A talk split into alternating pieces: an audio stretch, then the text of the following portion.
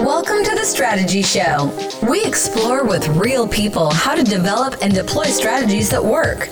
We discover how they overcome obstacles along the way, balancing both achievement and fulfillment. We dive into the most powerful routines, tactics, and strategies and discover how they manage to stay fresh, strong, and happy. This is your host, Simon Severino.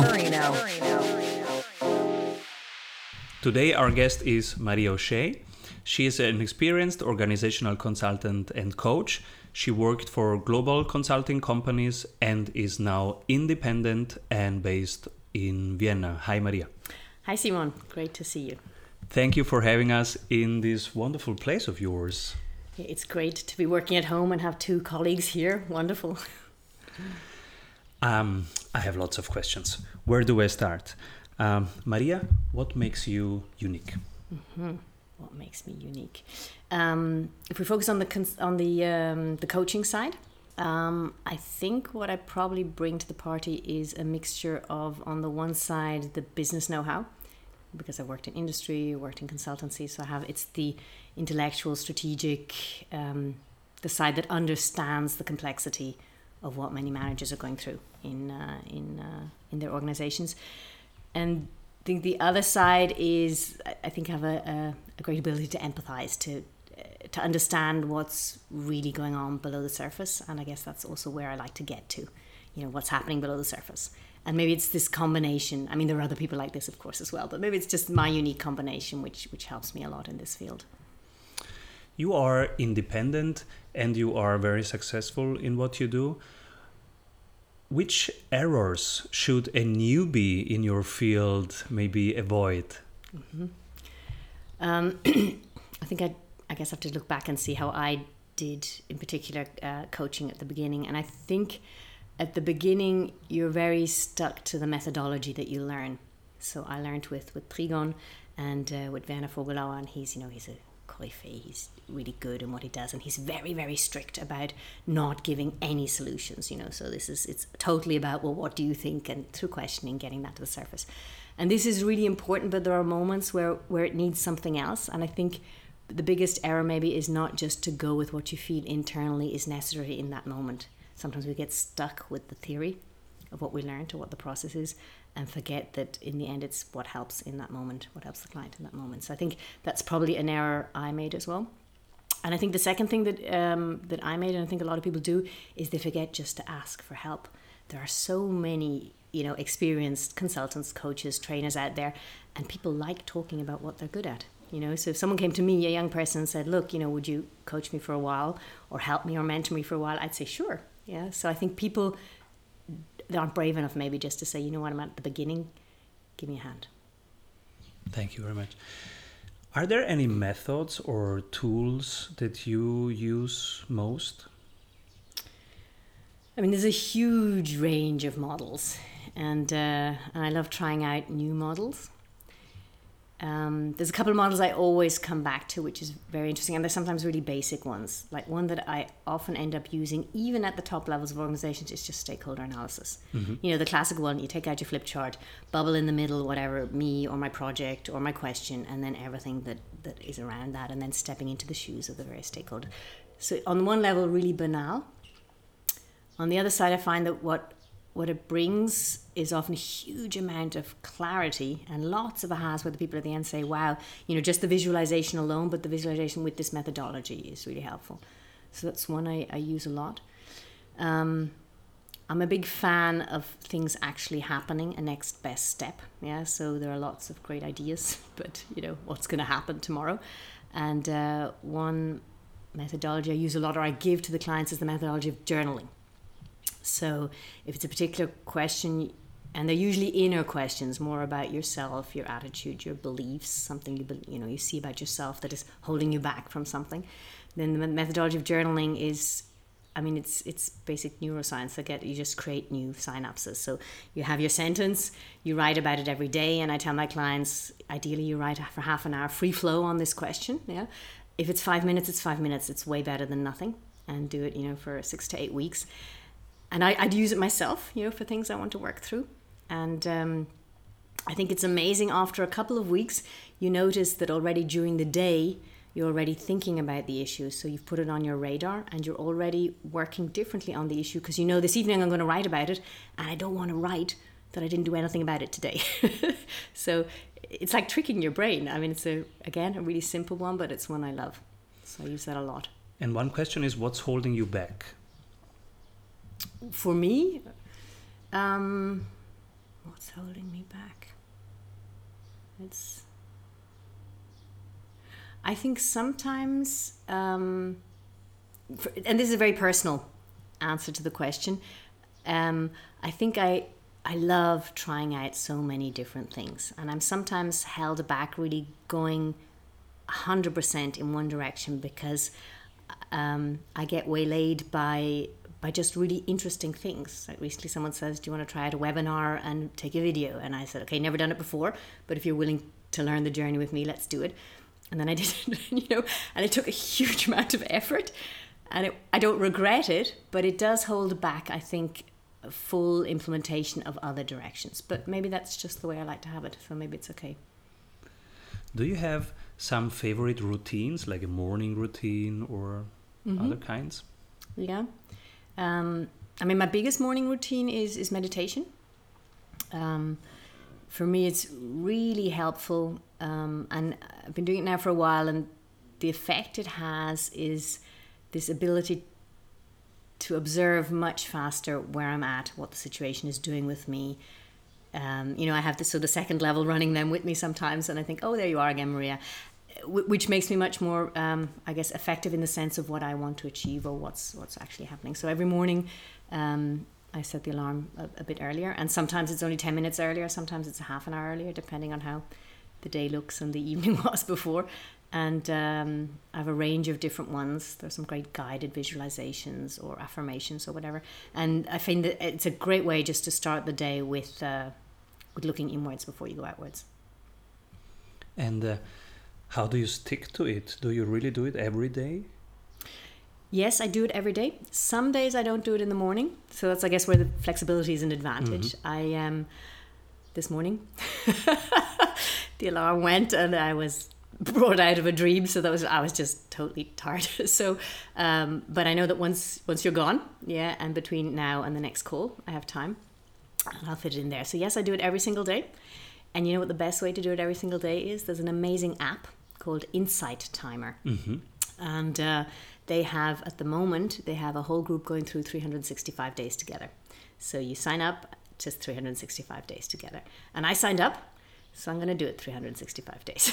and you're accountable because the other would ask, why aren't you? Well, the others are really supporting, which is sort of nice. I think if someone then said you should have and could have and whatever, I think that's not the way. But uh, when people write in the, you know, in the in, on the page where everyone's connected, and they write, uh, "Oh, I didn't manage it today," or I "Haven't managed it for a few days," you know, there's like 20 answers which encourage, and none that point the finger.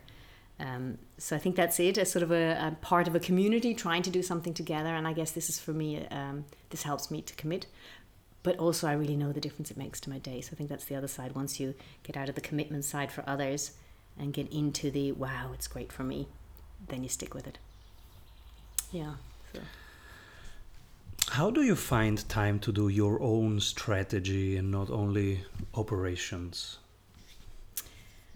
Well, I have to laugh at this one because um, because I'm actually not very strategic, um, and I'll, I'll tell you why. Because there's a model that uh, that shows it really nicely. So when I was doing my coaching training, about I don't know, eight years ago, ten years ago, um, there was one guy came and he showed us there are different ways into the future. You know, so are people who say, I'm here today and I do a little bit extra of this, a little bit extra of this, etc., and then I'll get somewhere. You know, it's the incremental way, the way organizations do it. So 20% more turnover uh, next year, 30% next year, etc., and then we get to the goal. And then there are others who work from pictures of the future. So they have a visualization and they say, five years, I want to be here.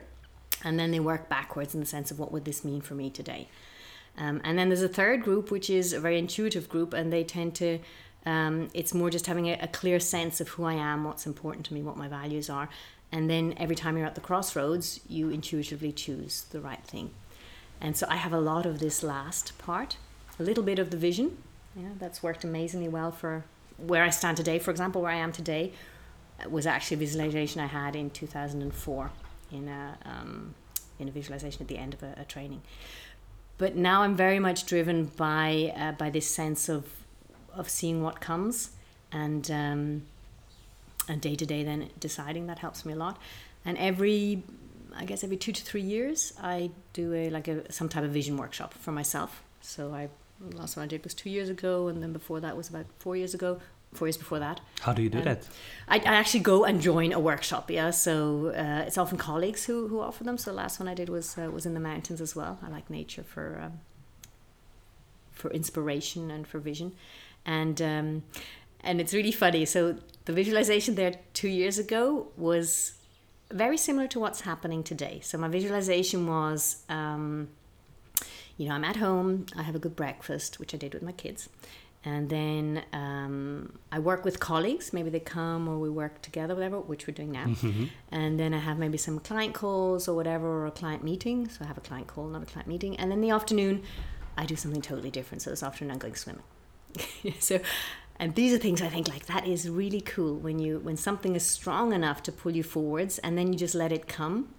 It often does. So I'm more of the person who lets it come as opposed to being uh, so there I'm very different to you, Simon. I hear your lists of lists of all the things going. on. wow, that's so cool. That's really cool. I really admire you. I just can't manage it.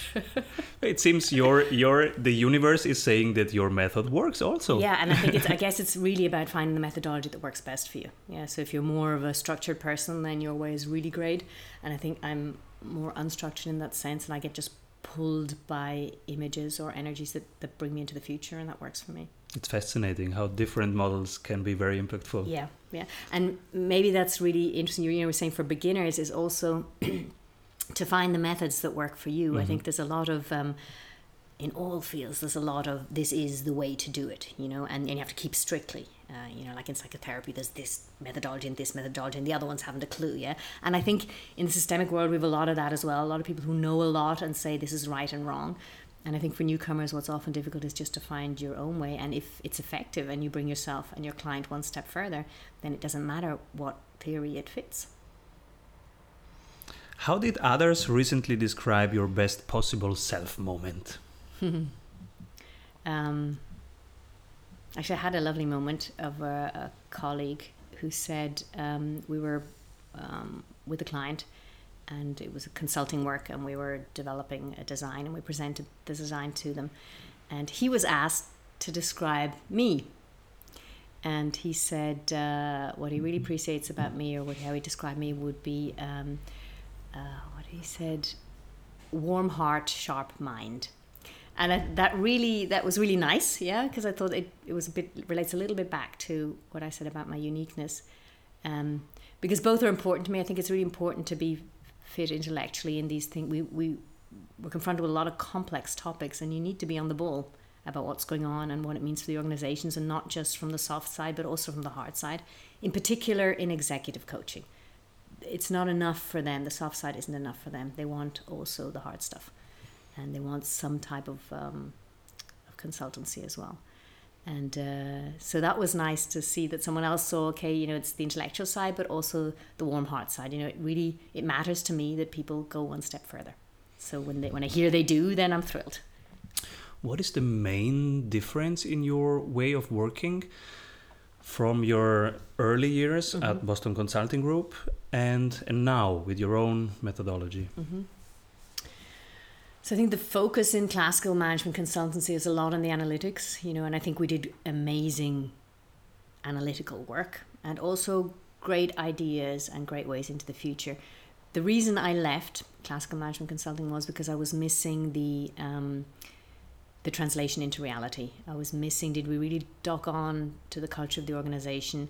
And maybe the greatest um, solution uh, is just not a solution for, for this company, and therefore a tenth of it or a fifth of it would be better than the 100% solution, which doesn't work. Um, so I think that's the big change for me is that it's really about what's the next best step for this individual or for this organization, and for someone else, it'll be something totally different. So that has changed a lot.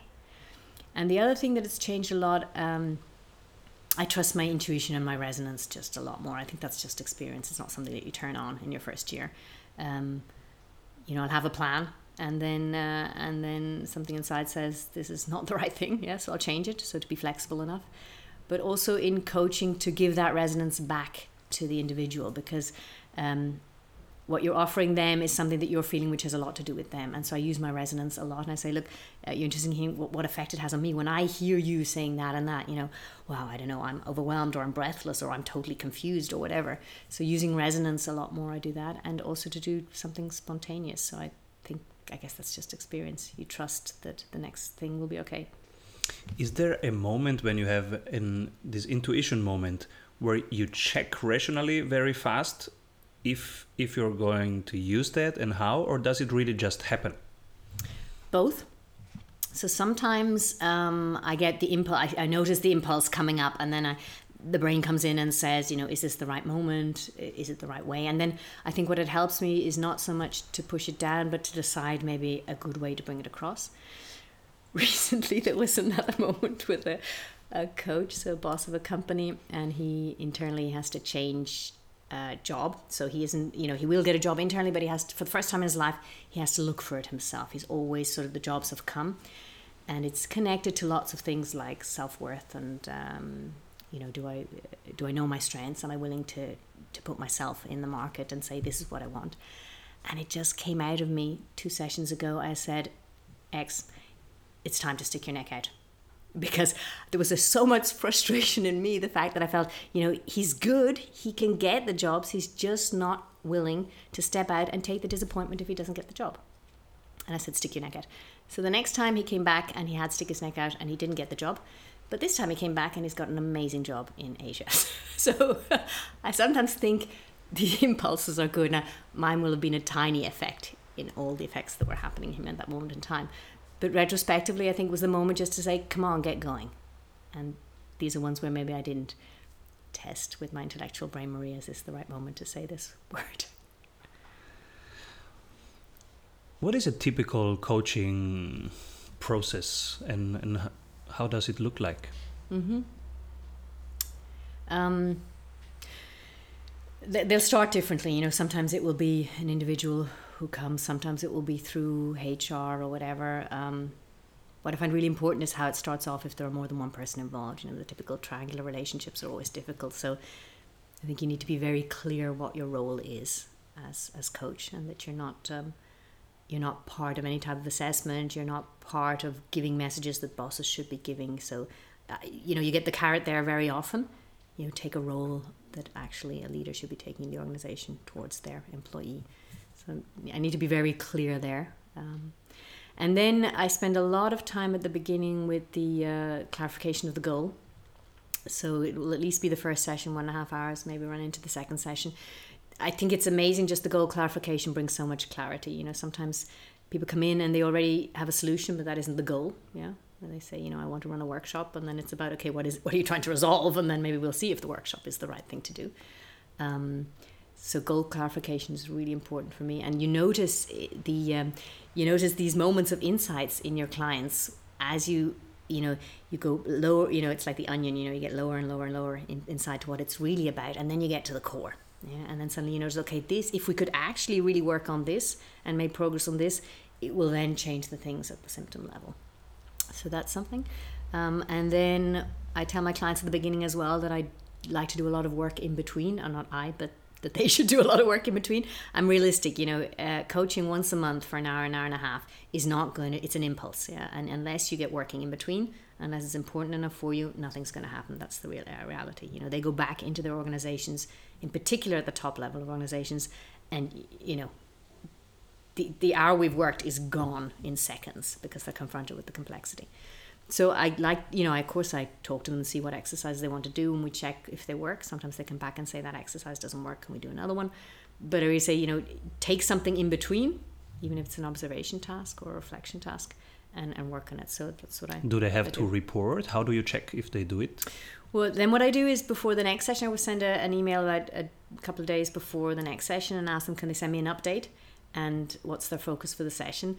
The reason I do that is one, it if they come directly from work, um, and haven't thought about coaching, then we take ages just to get going. Yeah, so if you have a half an hour just where they're sorting through their thoughts, and you only have a half an hour to work, it's too little. So it focuses their attention that they have a coaching, that they have to remember what happened. You know, the goal comes back to the mm. surface again, and they also already say, um, "What am I going to work on this time?" I want to avoid that they come and say here I am, Maria. What would you like to do with me? And I'm I don't want to do anything with you. What would you like to do? You know. So I think that's really important to focus attention, put it back on the radar. So execution is key in your coachings. Yeah, and execution though I think in you know sometimes it's small things. It's not about I know that things don't change overnight, in particular behavioral things. So um, execution could mean just an observation task where I, for example, if it's about communication with my team, you know, and I notice I'm too direct or I. Uh, I, I don't involve them enough or communicate with them enough, then it's about maybe observing it over a period of four weeks just to say, okay, what works and what doesn't work. And then we can work with that. Mm-hmm. Yeah. Or find a role model in the organization who does it well and, and write about that. You know, so there can be small things, you know, it can be the pre execution, if you like, you know, understanding the problem before I actually change it. Fascinating. I also recently tested a change in my way of coaching. I went from one and a half hours to three hours session, yeah. mm-hmm. and now we have three parts. The first part is an impulse. The last one is is closing it. But in the middle, we do something, and mm-hmm. it was um, also because I was thinking, how can can we as a coach help execution happening? Mm-hmm. And um, I sticked to it. Now it's it's two years now. I stay with that. What is your uh, favorite client?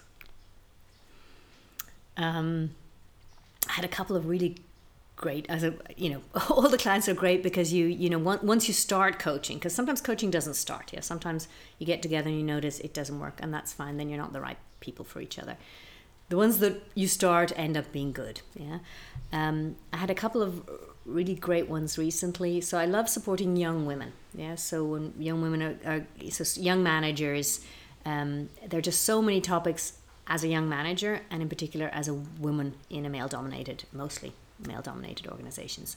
Um, and a lot about finding your own style and being able to be a woman and at the same time being a manager.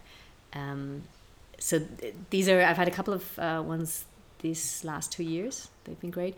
And um, I love the executive coaching at the top because one because of the complexity so it really gets my brain going you know wow these are i recently had one where someone was setting up a new bu and just the complexity of setting up a BU, looking at the stakeholders. A business unit. A business unit, yeah.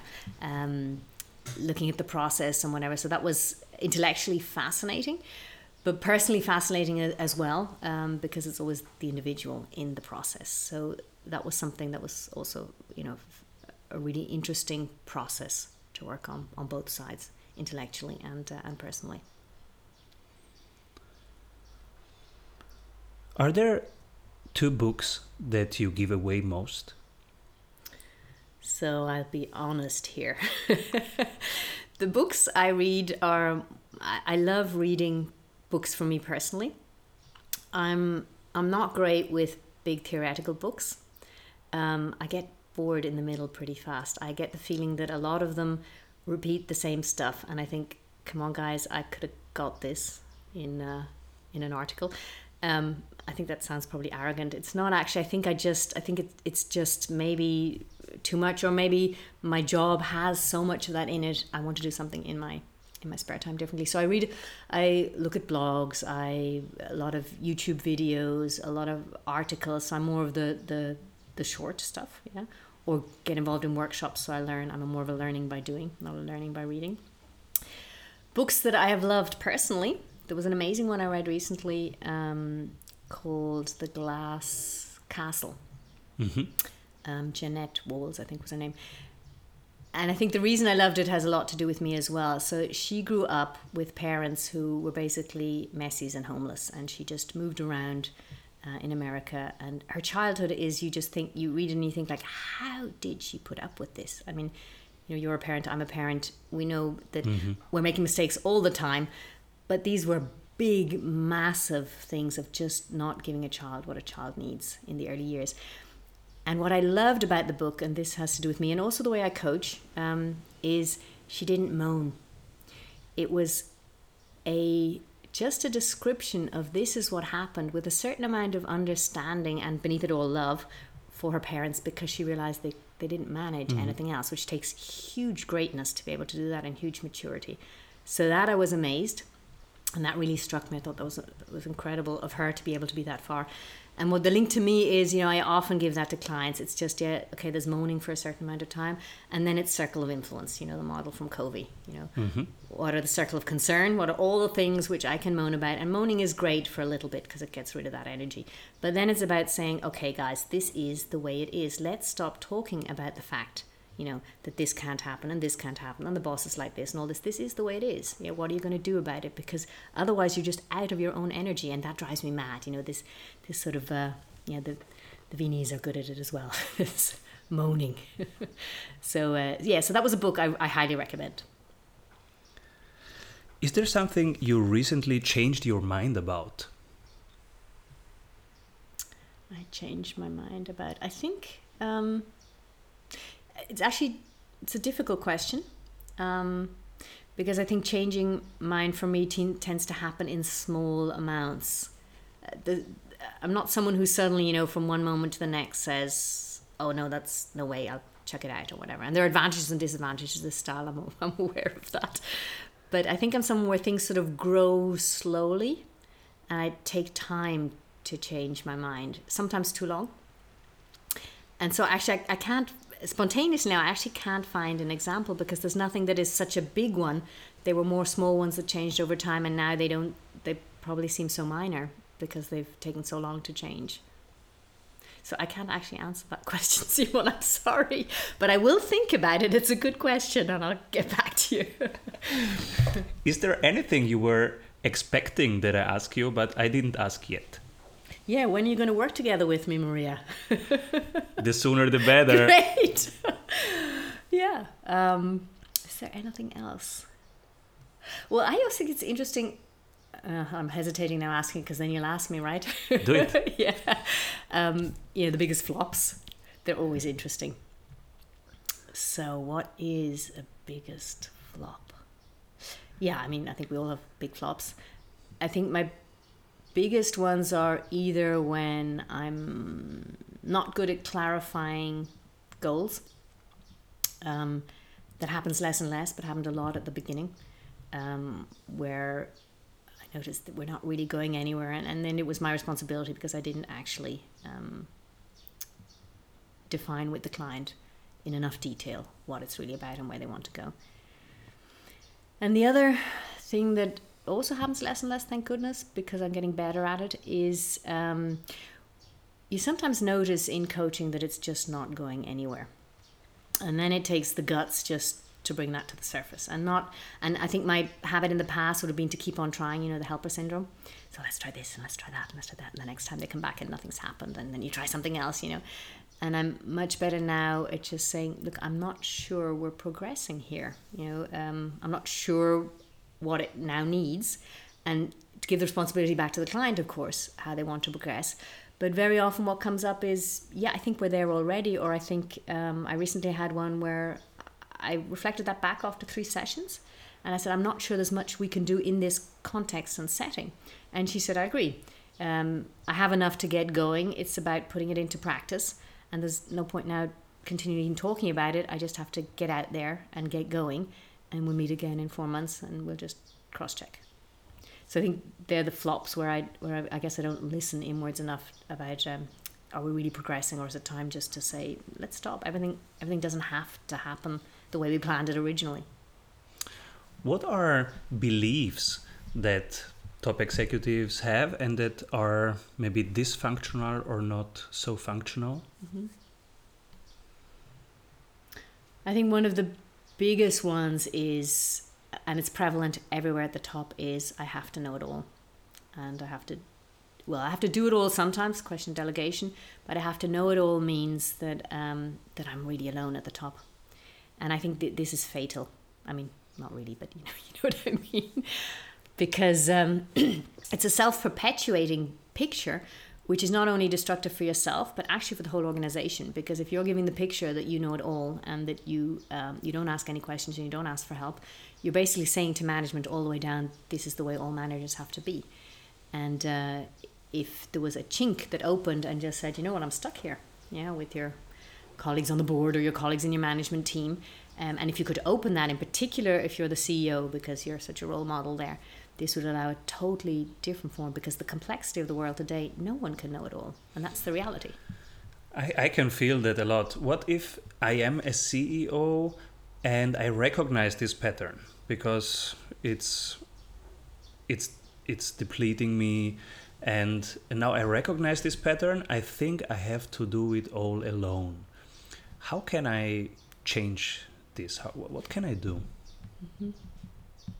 I think I mean, there are two methods, I guess, in, in, in, in coaching. You can either work on the symptom level, yeah, so you just, uh, the symptom is I don't ask for help, I don't open up, I don't go into this self exposure, so you can work on that level. And I've seen things work really well there in workshops where, where really top members of, of an organization have opened the chink by saying, you know, this was a mistake I made and this is what I learned from it. Yeah, and the workshop was unbelievable, yeah, because you get the human person behind the facade and this allowed the workshop, it was actually a workshop about how do we progress and how do we deal with mistakes. And of course, if the guy at the top says, this is this is what I did, and I you know, and and these are the problems I had, and this is how I progressed with it and learned from it. Then this allows the organization to do the similar thing. So one thing is the symptom level. The other level I like to work with is just the beliefs. You know, it's often interesting because the belief that says I have to do it on my own comes from somewhere, and it doesn't mean to go into the psychotherapeutical side, which is, you know, where it all comes from, but just naming where it comes from and then moving onwards, yeah, and saying what, what would be a more helpful belief.